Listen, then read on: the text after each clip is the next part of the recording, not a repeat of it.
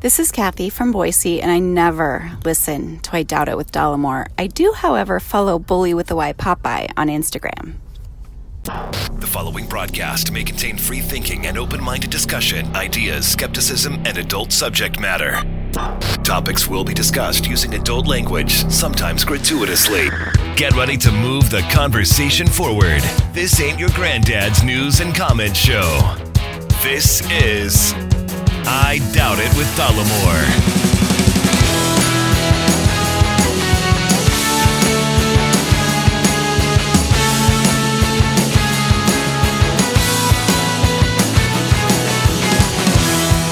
Welcome to the show, everybody, and thank you for joining us. Episode 499 of I Doubt It with Dollemore. I am your host, Jesse Dollemore, and your other host is here too, the lovely, the talented Brittany Page.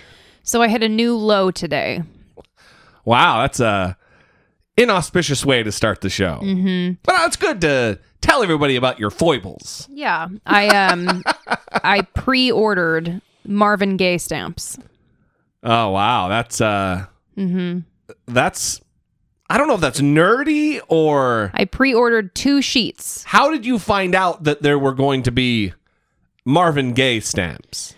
Um, I think it was either the Marvin Gaye Facebook page or the Motown Records Facebook page. Both of which I assume you follow. Mm-hmm. Huh. Yeah, so I get some updates there.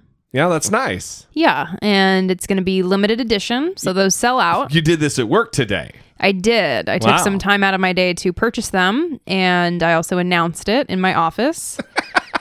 What was the re- what what was the reaction? Well, everyone was very confused and asked what I planned to do with them, and I said use them, like to mail things. They thought you were like a like a stamp collector with the little Yeah. eyeglass and Yep. the Yep. Huh. Which maybe I should start doing actually. Come Although. I only I I pre-ordered the Wonder Woman stamps. Or I didn't pre-order them, but I did order them yeah, online. we went. We, oh, was it online? Because we didn't we go down to the post office for those too? No, online. Oh. And Mr. Rogers. Um, I bought Mr. Rogers stamps. Hmm. So I'm I'm not like collecting stamps. We we certainly don't collect them because we've sent out uh we've sent stickers out and postaged the envelopes with those particular stamps too. yeah, not their Wonder Woman, Oh no, we still have those? but uh, Mr. Rogers we did use. Huh. Well, cool. I don't know about that. I don't think it's super nerdy. Okay. Yeah. Oh, if you're gonna have if you if you have the choice of buying stamps, why not? uh They don't cost anymore. Why not have the cool ones? Mhm. I think they do cost more because What? well, I paid like twenty dollars for two sheets of stamps. Stamp price just went up. Okay, is that it? Yeah. Okay. The price just went up. Because I was like, this is kind of expensive, but I want the stamps, so I, I paid it. When you want something, Mm-hmm. you gots to pay. Well, that's not necessarily true, but it it wasn't out of the price range that I was willing to pay. We'll say that. Then it all worked out. Mm-hmm. did. is fantastic. Yes. We'll have to get some. Maybe that'll be a an Instagram worthy. Oh, are you kidding me? I'm for sure going to post on Instagram. You have to honor Marvin Gaye. You have Did to you honor look him. at the stamps to see even what they look like, or yeah, just, they just it's said beautiful. it's going to be Marvin no, it's Gaye? beautiful. It's a gorgeous photo. Yeah, All right, I'm very excited. Mm-hmm. Well, that's awesome. When will you get them? April. All right, Yeah, I have to wait a month. you're very excited. Well, I just they're gonna sell out. Pe- people do buy stamps. Yeah, People, 'cause if, well, if they they're uh, available forever, as I can't talk. If they're available forever, then why collect anything? We could just go down and get them. yeah, and they sell out. These these stamps that they make that are really cool, they sell out Yeah, because that's people what makes buy them. them collectible. the Wonder Woman ones, they were gone. Yeah, You couldn't get them in the post office. You had to order like a package of them online. You I'm couldn't even just get one sheet. I'm remembering when we went to the post office to get them, and she kind of was like laughing at us. yeah, like, because yeah, come on, man, they're not gonna. We don't have those. Yeah, when they debut a, a stamp, it's like a like a Hollywood premiere. There's a red carpet. I pre-ordered the sheets of stamp stamps, the sheets of stamps. I pre-ordered them. yeah, I know. A pre-order, it's amazing. like I'm going to a Marvin Gaye concert. Well, maybe maybe maybe you should do that. Do what? Start the hobby. The the Start collecting. yeah, I probably won't. But but Are you, you. not a, are you not a hobby person, you think? Is that not, not in your wiring? um, Because it's not really in my wiring. I what what is a hobby person? Well, I mean, like I think you gotta kind of have to be have a little bit of uh, of. I want to use the word obsession, but passion for it. You know what I mean? Like there there are things that people get very good at, and they're like singularly focused on it, and it's a hobby, and they're just very fascinated by it. Oh, okay, like sleeping. right? That would. Yeah, yeah. like getting a good Yeah. night's sleep. Yeah, that would be that would be your That's my hobby. ideal hobby. Yeah, which lately you've been neglecting your hobby. Yeah, it's been a bummer, but we won't get into that. Um, you know, I did have someone one time invite me to go crafting. Crafting. Yeah, go crafting. I don't. What is that? Take a part in the crafting. I, I Um, I know that this happened. Who this person is, but like I knitted something, I think, or, or like Oh. no, I don't think I knitted. I like did something with like uh, yarn or something. I don't know what it was, you and made like a pop- popsicle popsicle stick stick cabin or something. yeah, it wasn't great. and um, Did you have a good time? it's not really my thing you know i i i love that people do that i think that's great you Like know all the Mormon ladies back home do the the scrapbooking. yeah i went to a scrapbooking party when i was younger and How that- miserable was that? I mean that was kind of interesting. It was kind of fun. I remember, um, but I, that's not something I'm interested sounds in like now. a terrible time to me. yeah, I just I don't know. It's not it's not for me. You know. So, well, maybe just maybe the stamps would be it. I mean, I, I'm Well, no. How about the reading and all of the like researching that I do and all of that? Can that be my hobby or? if you enjoy that and that's like a relaxing pastime. I do yeah. enjoy that. I do enjoy that. because I want to get into very elaborate model trains. That sounds expensive. I uh, it probably is. I think most like worthwhile hobbies are probably very expensive. Mm-hmm. Like a word working, fixing up old cars, shit like that. Mm-hmm. I don't have that in me at all. yeah. I'd rather sit around on a weekend with a glass of whiskey and you know burn the day watching CNN or something. Fuck, I, hmm Does that mean you're lazy or? No, it just means I have my interests, Brittany. Oh, all right. Okay. Don't don't denigrate my hobby. I'm just. I'm not denigrating your goofy ass stamp collecting hobby. I'm not. I'm not collecting stamps. It's official. You just admitted it. It's your new thing. All right. That's fine. Well, our new hobby might be loving loving dogs, uh, which we, we we got a voicemail about. Apparently, the audience is pretty pleased about uh, the dog, the dog. Uh, I don't want to say purchase, but acquisition, and uh, even even you hear it in the in the drop at the beginning, and that's not the only one. Independently of that of that, we've we've received three On the same day. opening promos on the same day. Yeah. promoting Popeye's Instagram account. Yep. Wow. At Bully with a Y Popeye. At Bully Popeye. Hello, Brittany. Hello, Jesse. This is Slow Mike from Toronto. Uh, listening to the Pet Loves episode today. Uh, two things. Uh, number one, uh, I I feel you on the, the the dog love thing. I never had a dog until we got one a couple years ago. My wife and I, and I I have children, and I know how they change your life. But you know, I never really, you know, it, it, dogs, cats, but they're, they're they're pets. You know, they they live, they die, life goes on. So I never understood the people that would say about their, you know, dogs. They're like my child. And I, I always, you know, fuck you. It's not a child. They're not a tax deduction. And you know what? You know, I can't bury my kid in the backyard when they die. That's Wow. really terrible.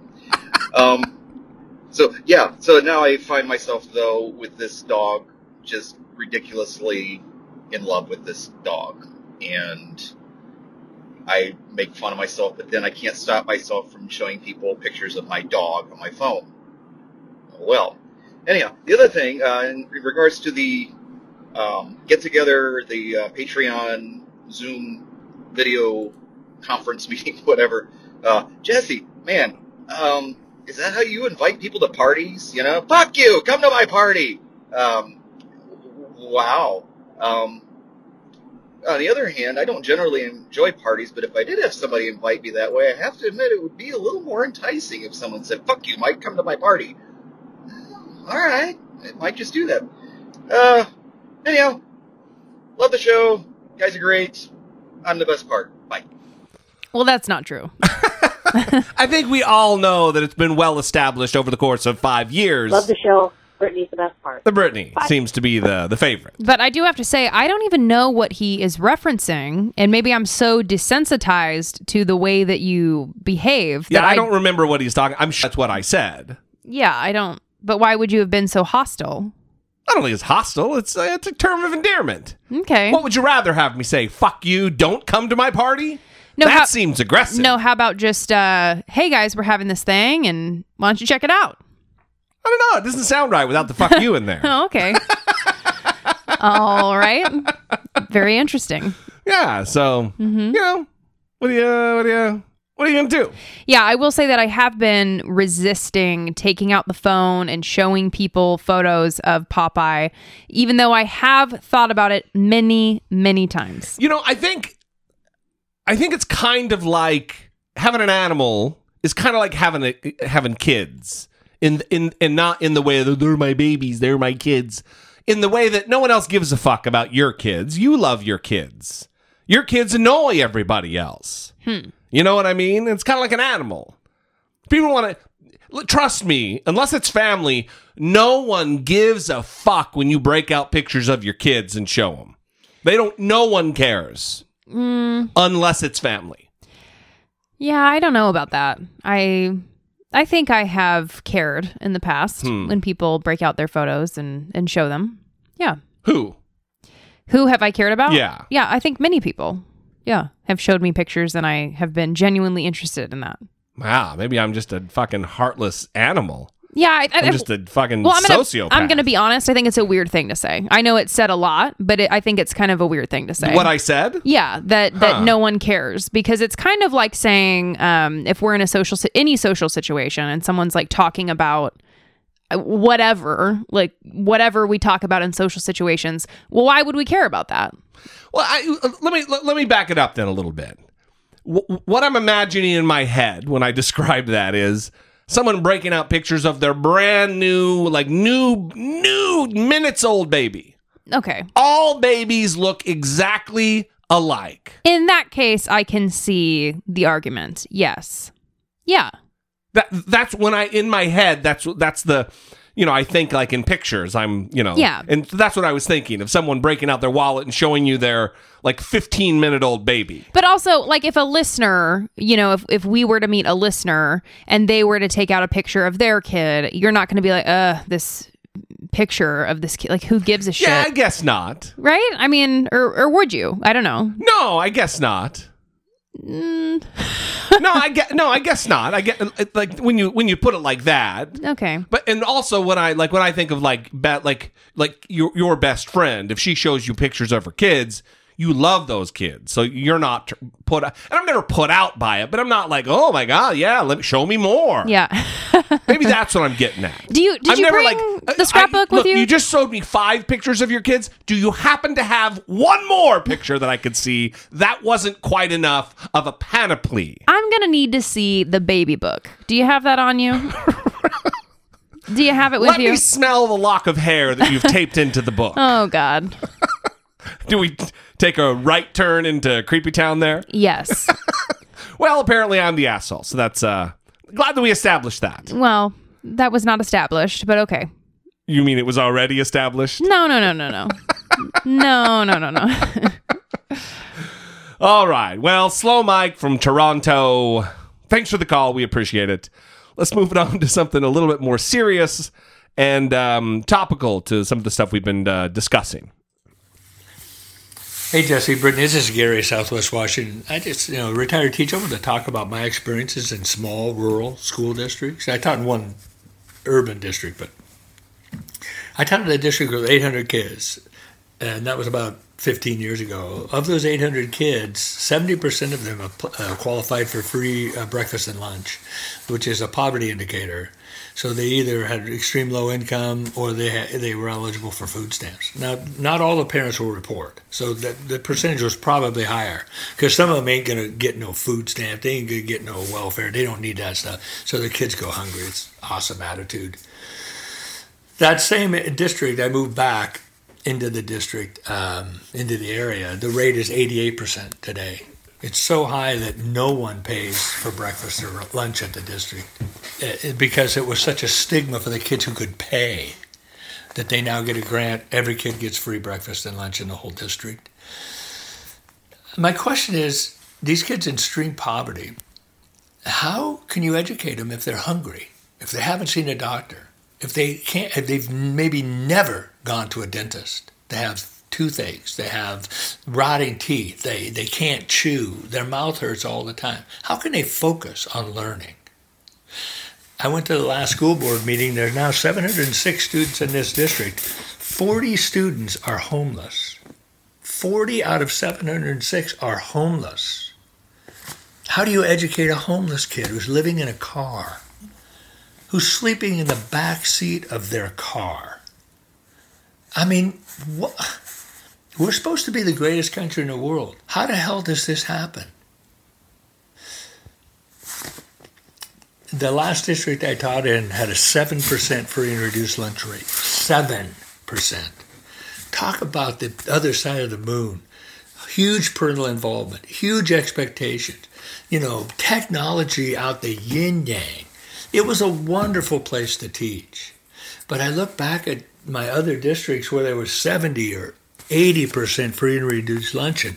How is it fair? Now, not that the kids at the districts with high percentage of free and reduced lunch can't get a good education, but how do they focus on education when they're, they have so many, so much dysfunction in their lives? And how do we allow this to continue in supposedly the greatest country in the world? I don't know. You know, I, I, there's an antidote. I'll tell you. I, I was in the class one day, and I had a kid come up. He's a nice kid. He came up and said, "Mr. Bristol, we moved this weekend." I said, "What do you mean?" He said, "Well, we moved from the Shell station to the Mobil station." Now he's being humorous, but how tragic! That's heartbreaking. My God. Anyway, you guys are both the best part. Thanks. Well, thank you for sharing that, Gary. I um I think it says a lot that the student felt comfortable coming up to you and making that joke. Yeah. Uh, that uh, he was comfortable with you. So that's a that's a good thing.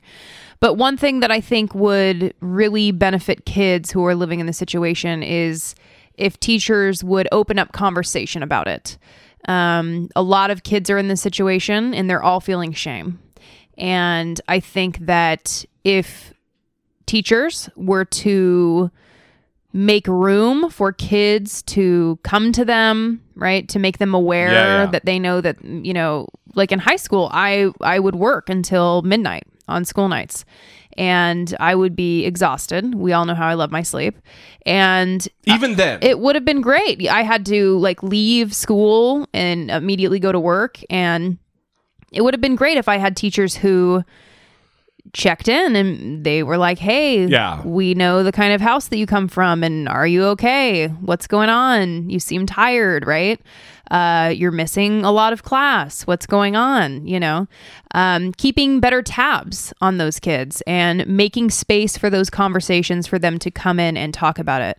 You see these articles all the time now where schools are installing washing machines in in the school yeah, good for them. because kids aren't coming to school. They're they're truant because they have dirty clothes and they don't want to come to school and be made fun of. When they put the washing machines in, the truancy rates go down Yeah. Because kids want to go to school. They want to be at school. They want to learn. They want that normalcy. They want that routine. Especially if they come from a household that's disruptive and problematic. Right. And so you give them the resources, you make room for them to talk about it, also have the problem solved. And oh, look, they want to be at school and they can focus, right? They don't have to worry about their dirty clothes. So um, I I agree with Gary that it's outrageous that we are still in this situation with so many kids living in poverty. Um, and we can't talk about it because Donald Trump and Republicans want to act like this is the greatest country that there ever was and it's there's no flaws there's nothing wrong everything's yeah, yeah. fine um, don't worry about the poverty rates because we're doing good We're the greatest and everything's fine, but we need to make America great again because it's not great now, even mm-hmm. though it's great mm-hmm. and the greatest. Mm-hmm. You know, I I didn't in all of my education up to high school. Never went to a big school. I was always in a small rural sc- school. Had 72 kids in my graduating class in high school. 72 kids in a you know in a more depressed type of area, a very small town. 2500, 3000 people. I was on elementary. I don't know when I when we stopped qualifying for it because I eventually just stopped eating at school because of embarrassment about having free or reduced lunch. It seems to me, and maybe this is like a, a libertarian thing in me, but it seems to me if children, if it's going to be compulsory, if you're going to be thrown in jail for not educating your child and they have to be there and it's a government requirement, then it should be a government requirement to feed the child while they're there. And Republicans, that's something they fight tooth and nail against as well, which is free free lunch, free breakfast, providing the sustenance while they're there. Because for some, you know, extremely poor kids, um, that's the only meal they get is at school. And I would echo the same questions that Gary asked. How do you educate a child who's hungry? Who's so focused on the the hunger that they have that they really can't focus on anything else. We do have a broken system. Another reason why 2020 is so vitally important. Keeping a Democratic Congress and getting, uh, or, you know, adding the Senate, but, but keeping, um, taking back the White House. Well, and again, all these people who want to talk pick pick yourself up by your bootstraps. You need to provide the the structure and the ability for young people to start building the blocks that will allow them to escape their situation and to stop the cycle. So if if you're not doing anything to help the young people and you're like mad about people being able to buy steak with food stamps, you know? Yeah. And like seafood with food stamps, nutritious foods with food stamps Fucking asinine. uh, then you have your priorities all askew Fucking bananas. because that goes to feed children and their brains, their growing brains, so that they can focus in school, so they can get an education, so they can go to college, get a Pell Grant, go for free, get a degree in something that will allow them to have a career, right? Uh, it- it's just, and I then don't. be a, a a a functioning, contributing member of society who pays taxes and is able to, you know, be a part. Right. It all works out in the end. But if you don't do that initial legwork, you can't just have them become 18 and then say, well, what are you doing? Get Yeah. out there, figure it out. Yeah. Well, you didn't help them figure it out. Yeah. Absolutely. Uh, we'd love to know what you think. 657 464 7609. Of course, you can always email voice memos from your smartphone to I doubt it at dollemore.com. Thanks a lot, Gary. We appreciate it very, very much. Every time you call in, brother, it's uh, it's good times. Uh, let's move on. A little candidate talk from Christopher in Minnesota. Hey, Jesse and Brittany. This is Christopher from Minnesota calling in real quick. Um, I'm doing dishes at the moment while I am listening to you guys' podcast. And I recently got done listening to the most recent episode. Uh, by the way, I want to let you guys know I loved it. I think this is actually probably my favorite episode that you guys have done that I've been listening to so far. I love how you guys are covering a wide variety of topics, but my favorite segment by far is the one that you asked callers to talk about, which is uh, covering the, the, the Democratic candidates for the presidency of the 2020 election. Um, I think the way you guys covered it was fantastic. I love being able to hear the responses and the way that you guys gave insight from your own personal perspectives and discussions revolving around that. So I, I hope we can, I know that you mentioned that you, you will be doing more of that, but I hope we get to see as many candidates as possible in the future. Um, so what are my thoughts? Uh, overall, I think you guys did a great job. I think that for the most part, you said what, exactly what I was thinking about both these candidates that you guys covered. Um, I'd imagine that Amy Klobuchar will probably be a discussion that you guys will be going into. So from Minnesota, she's my senator, and I feel like I have some insight as she has been a senator in uh, in our race, and I do have some two cents onto her. I think she's a great candidate. She's great at bipartisanship. I think she is exactly what Minnesota needs. Do I think she is exactly what the United States of America needs? As much as I love her from Minnesota, no, I don't. Genuinely. Um, I think that bipartisanship isn't a bad thing, but I think we need bigger change. We need more bolder ideas. We need stuff that will have a bigger impact on people's lives. Because I, as much as I agree with incrementalism, I think we have too big of issues to incrementally get to those changes. I think incrementalism helps with compromise, but ultimately I think that we need bolder ideas. I think the, the, the problems in our country and around the world have grown too big to ignore. So I think healthcare and uh, and variety of issues revolving between the criminal justice system are all things that we need to be discussing about, uh, about and I think a lot of these candidates have been doing a very good job. But I don't think Klobuchar is exactly what we need in the United States of America as a president.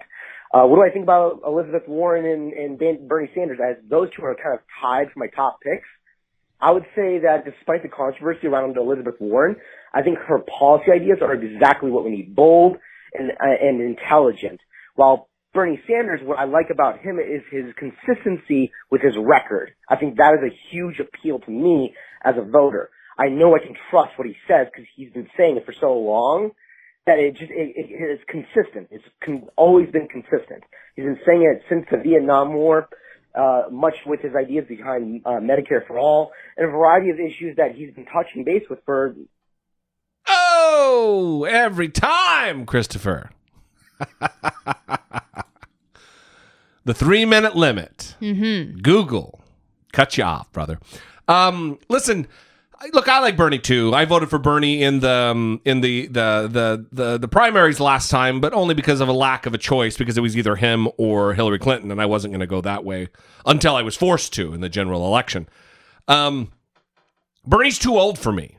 And listen, th- it's not an ageist thing to say uh, you're you're too old to run for president because if someone dies while in office, it could send global markets all over the place.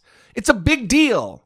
So big that it rarely has happened in our history that a president would die in office. Donald Trump is all is too old to be president. Well, with these reports that Joe Biden is going to pick Stacey Abrams for his VP, Like up front. and also I think there's been talk of he may agree to do just one term.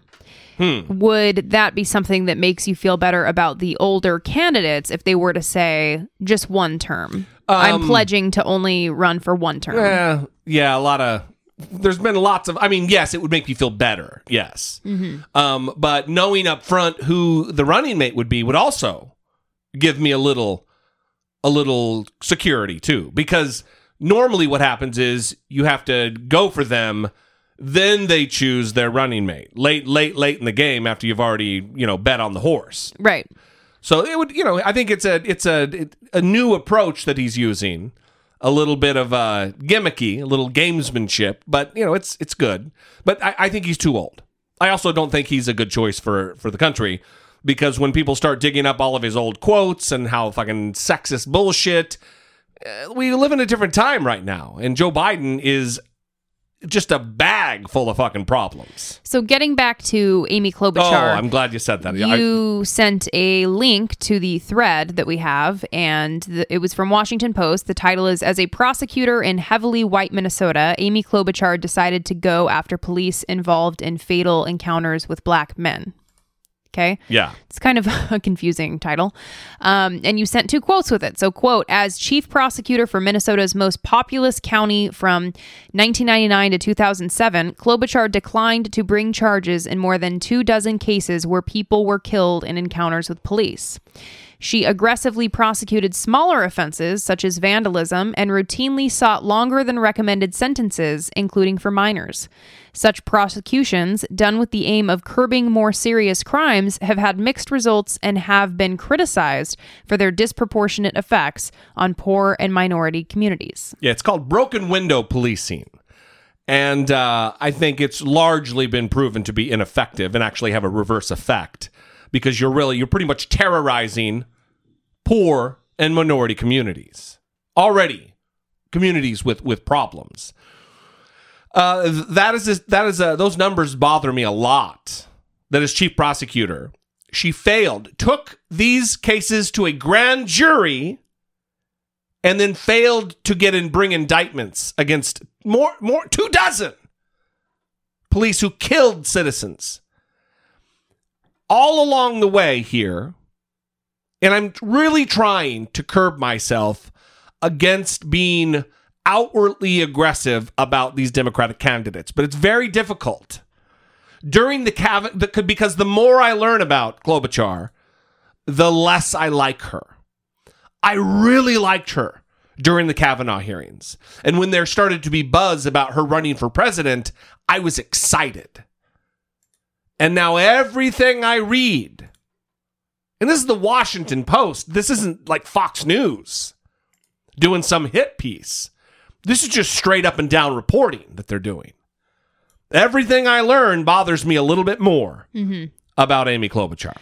Yeah, it's a bummer, but also there's a lot of candidates. So maybe that's a good Right, thing that's right. that you're able to knock one out just Yeah. right out the gate. Well, her, the way she treats her staff, you know, and the fact that she hasn't outright come out and said, no, I've never called an employer, a, a future employer of one of my staff and had their job nixed. She's never come out and said that's a lie. Mm-hmm.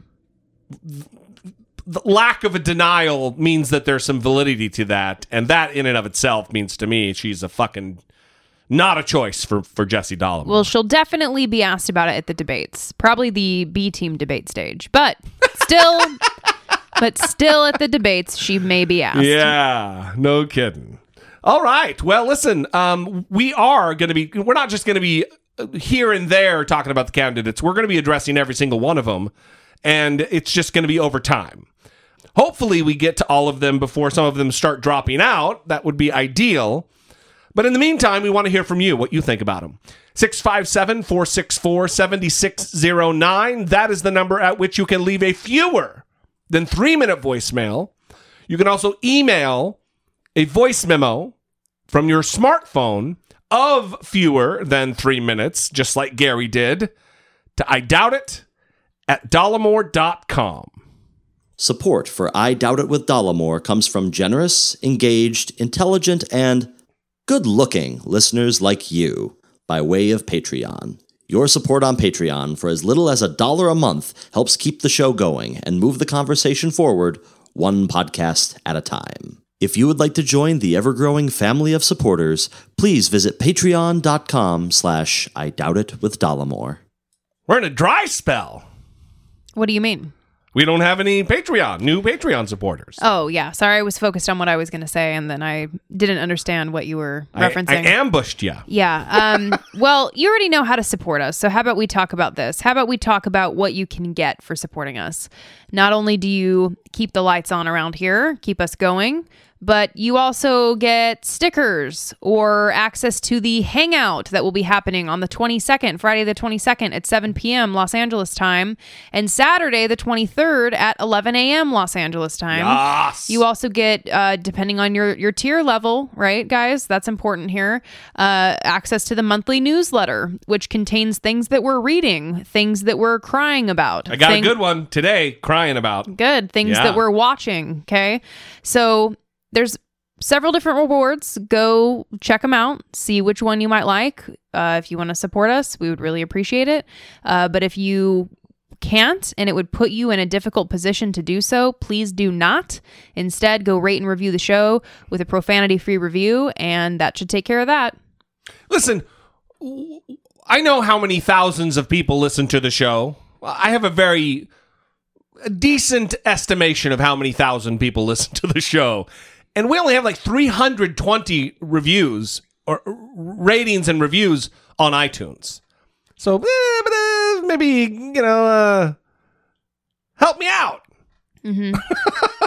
Yeah, for sure. Please. It really helps a lot. And the other thing is, listen, we want to hear from a wide cross section of our audience. I love the fact that just today we we played a, a call from Toronto, Canada, from from Southwest Washington, and from Minnesota. That I mean, that's a, that's a wide geographic area. That's the way it always is. But if you haven't called in and you've been itching to call in, call in. We'd love to hear from you. All right, moving on.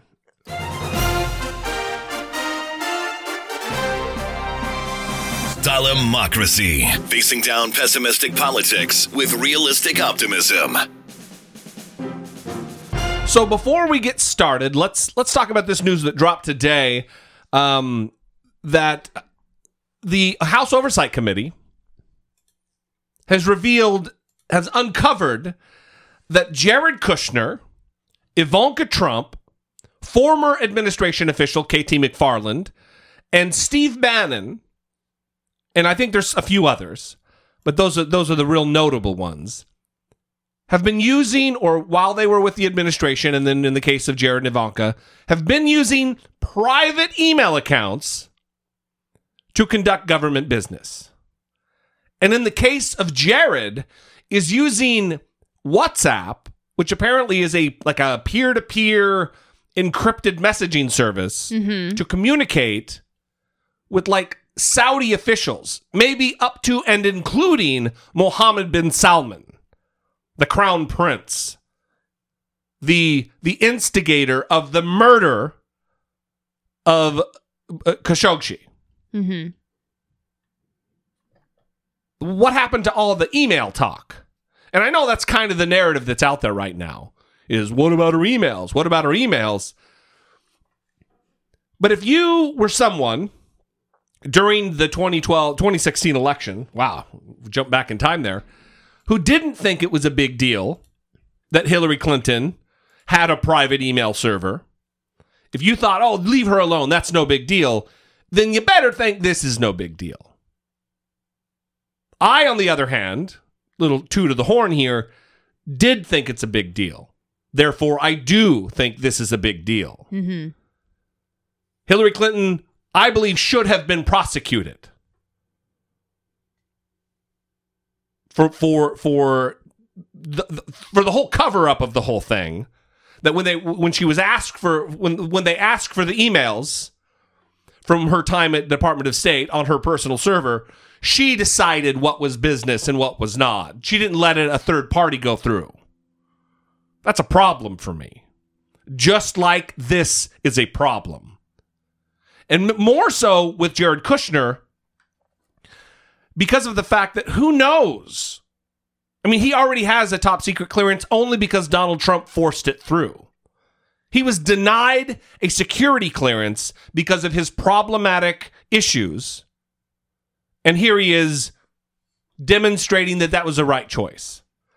So we're going to keep following this story as it develops. I don't think it's going to end up going anywhere. But we'll see. Well, the interesting thing is that the Trump supporters uh, have the opposite problem. They were very angry about Hillary Clinton's use of private email. They will likely have no response to this news. And that's really part of the problem Yeah. in this country right now is that whatever your political side does is awesome and great and perfect. And whatever the other side does is horribly flawed. And oh my God, what are we going to do about this? And there has to be reason injected into this discussion. Absolutely. And I, I just find it to be really unfortunate that you can't remove the uh, political motivations in this conversation. I So- think it's it is hard though, because it takes due diligence on your part, on my part, to think: Am I allowing my like of this person to cloud how I'm thinking about this? You really have to do work to do that, and uh, we owe it all, not just to ourselves, but to our country. We owe it to each other to do a good job of that. Well, and the reason, in case people are confused about, well, why Donald Trump, we'll just use him as an example, why he was making this criticism, right? Why is it bad to use like a private account to conduct business for the government? Well, it's because you can cover up illicit acts. That's right. You could be doing things that are illegal and there's no accountability, there's no receipt. It's the accountability that's the problem. And so if you are using some sort of private account, what you're supposed to do is like forward it to the government account so that there is some sort of record of what you're doing. Now, Jared Kushner is being accused of using this WhatsApp WhatsApp WhatsApp app. Yeah, it's owned by Facebook.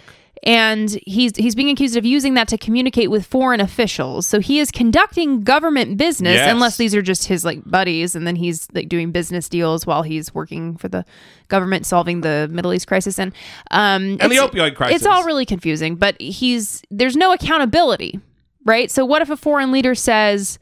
uh Jared Jared Kushner said this this and this and now we're pissed off and we're going to start Yeah. this conflict or whatever. And then he's supposed to say what? Let me get a screenshot of my WhatsApp app.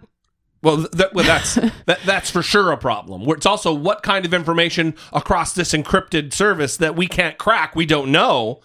Is he divulging classified information? Mm-hmm. There's also the Presidential Records Act to be taken into account. Mm-hmm. That it breaks the law to do this.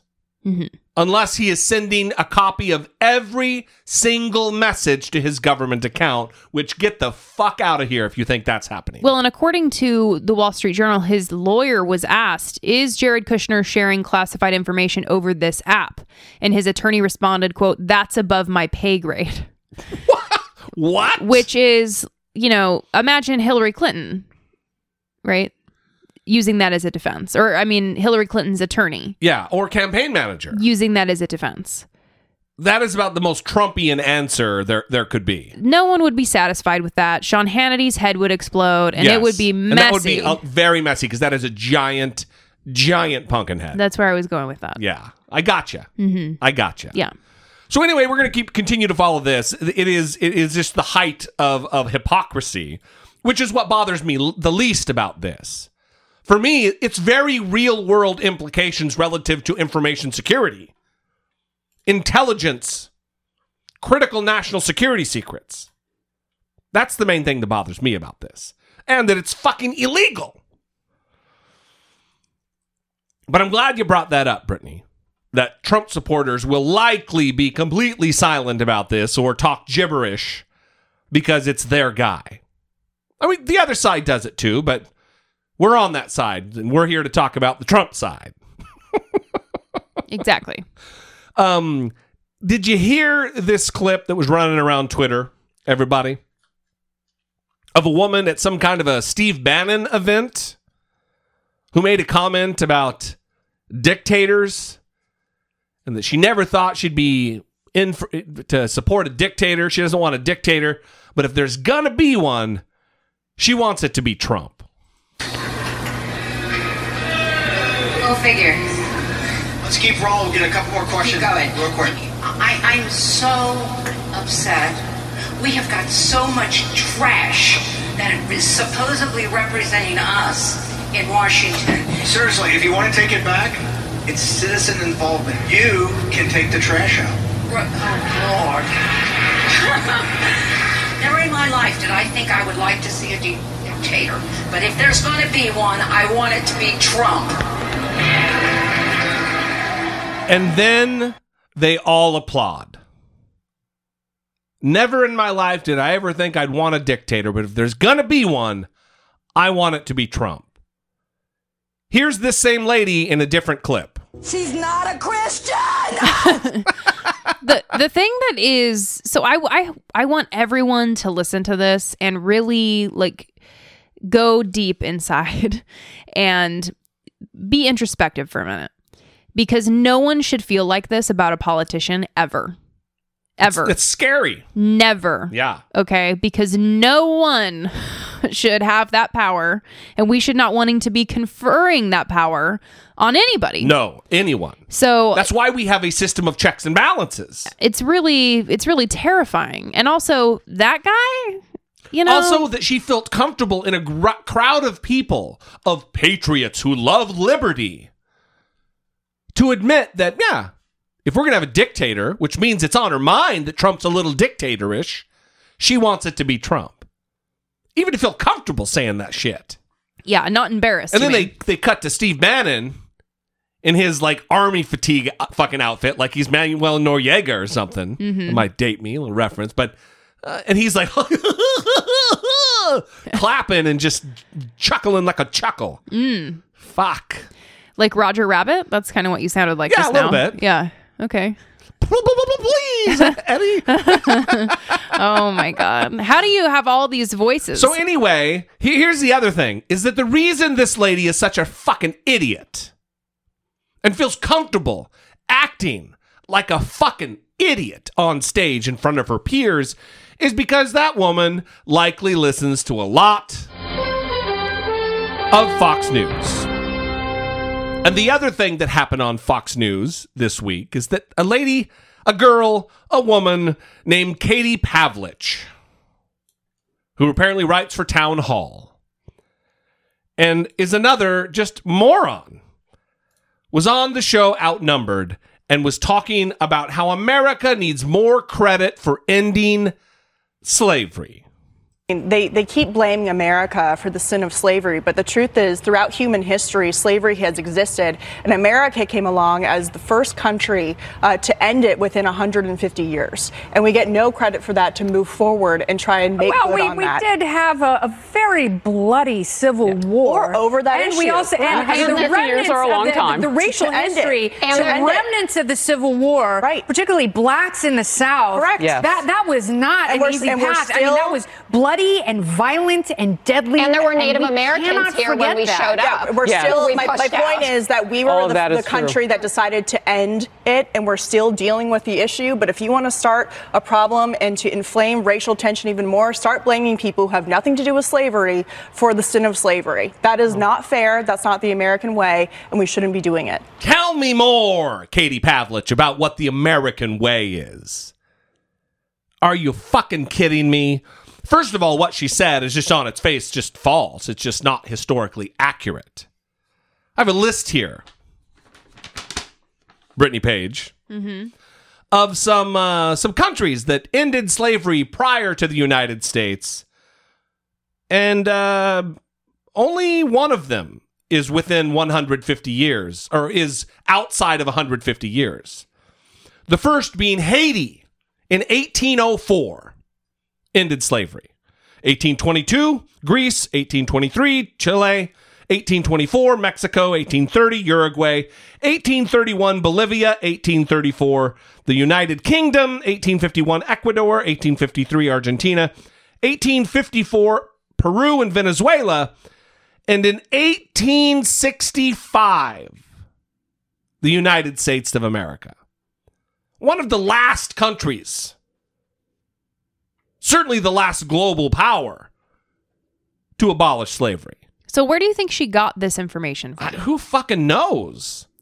But we don't need some pat on the back because we ended slavery. If anything, we need kicked in our fucking ass, not just for having slavery, but for taking our sweet fucking time to coming around to the right side of history and being not just moral people, but decent humans. Yeah, I understand that, but I I'm wondering. So this was on Outnumbered. Is that what I this think it was on Outnumbered, Okay, so yeah. there's like six other people on the panel, and none of them, none of them had anything to say to counter what she said. Like the the the accuracy of the information. Right. And then she also didn't say something that was accurate. So, what the hell is going on over there to where you can just say things that are blatantly false? And then the six other co hosts, Yeah. don't need six, uh, six other co hosts aren't doing anything to correct it. the it. only one who pushed back at all was Kennedy, you know, MTV Kennedy, who's Mhm. now on Fox Business and Fox News. Mhm. She's like the libertarian voice. Mhm. So she has a little bit of reason in her, a little bit.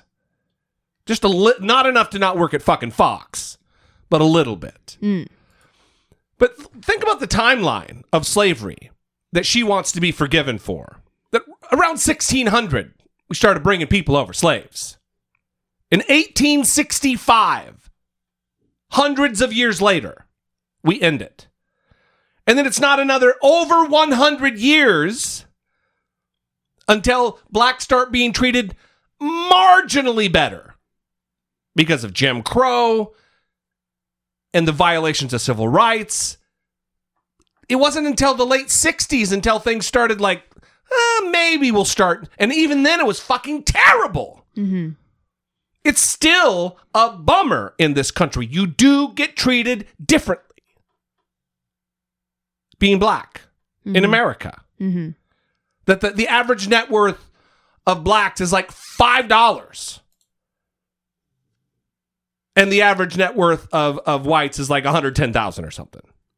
And actually, we should, I'll give you some time to look that up, to, to, to fact check that, because I don't, I have that number in my head, but it's likely wrong. But but the disparity I know is pretty shocking. So, are you talking about the median wealth of between black and white households? Yes. Okay, so the median wealth of white households in 2016 was 171,000. That's 10 times the wealth of black households, which was 17,100. Hmm. Wonder where I'm getting that low number from. Well, it might be a stat that you have talked about previously. Um, something like one in five black families has no net worth. Maybe that's it. I'm not sure. Yeah.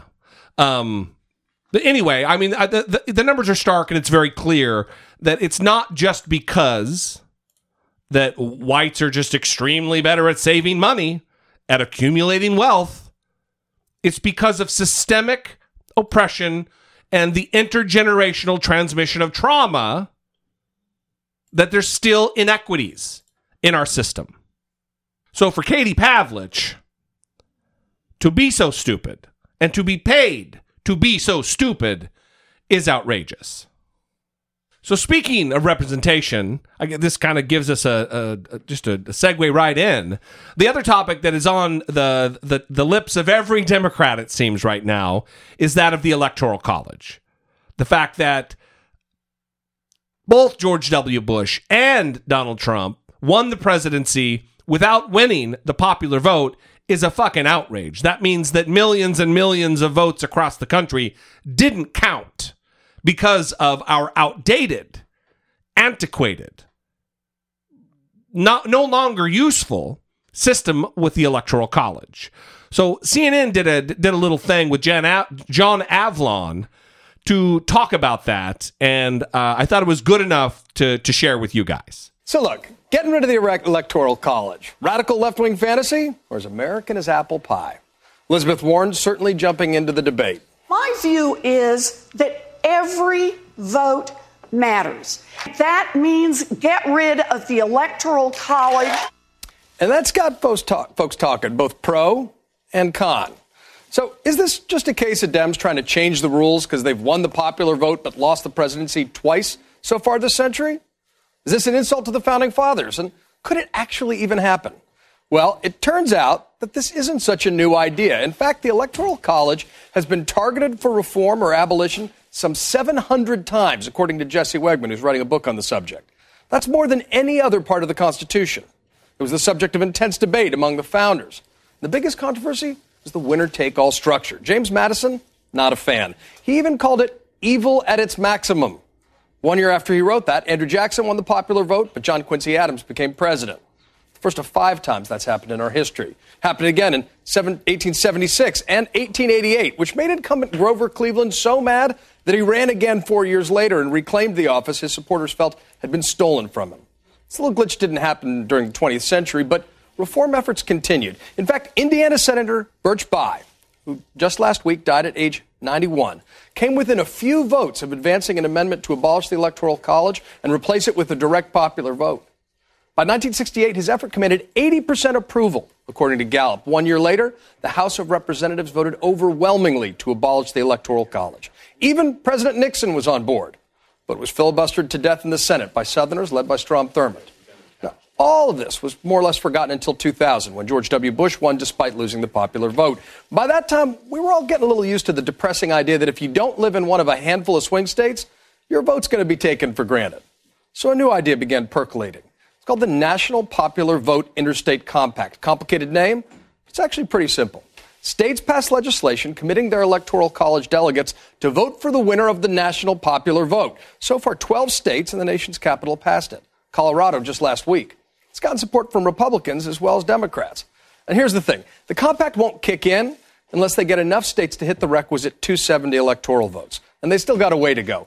Oregon, New Mexico, and Nevada look like they may be next.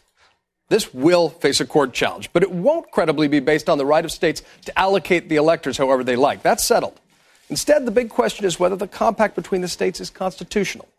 Look, Trump lost the popular vote by an unprecedented margin, but won the Electoral College because of 78,000 votes in three states.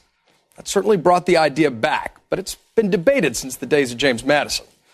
Now there's just renewed focus on figuring out how to make every American's vote count equally for president.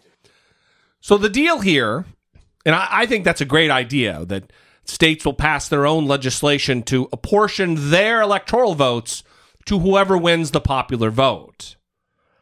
That's the most democratic thing. I mean, it's it's a it's a shortcut to democracy because still some of those people in the, that state aren't going to have their vote counted. I used to be someone who was because it's a part of the Constitution, it must be followed, and that's just the way it is forever and ever and ever. But there's really no use for the Electoral College anymore. I mean, if you look look at look at California, we won't even look at it from the from the advantage of Democrats. Look at it from the advantage of Republicans. There are millions of Republicans in the state of California, and their vote doesn't fucking matter at all for president. The Yeah. same with New York. Mm-hmm. The same with Massachusetts. The same with several blue states that Republicans don't get their vote counted. That's a problem. That is fundamentally anti democratic, and we need to do something about it. So you want to get rid of the electoral college? I am fully in support, especially after this last election, that it is it is bonkers that that a, that a that a person can be elected to the highest office in the land, having lost the popular vote by millions of votes. Anyway, we're going to leave you there. We'd love to hear what you think, though. 657 464 7609. Of course, you can always email a voice memo from your smartphone to I doubt it at dollemore.com. Episode number three for this week will probably come at you sometime Saturday afternoon, unless something breaks. And we do a late show tomorrow evening after the Patreon call. But we will see. In the meantime, we do want to hear from you. So call in, leave us a voicemail, email in. We definitely want to hear from you, especially if you haven't called in before. All right, everybody, we will see you next time for episode 500 of I Doubt It. I am Jesse Dollemore. Right across the table is Brittany Page. And we will see you next time. Oh, are you kidding me? I'm for sure going to post on Instagram.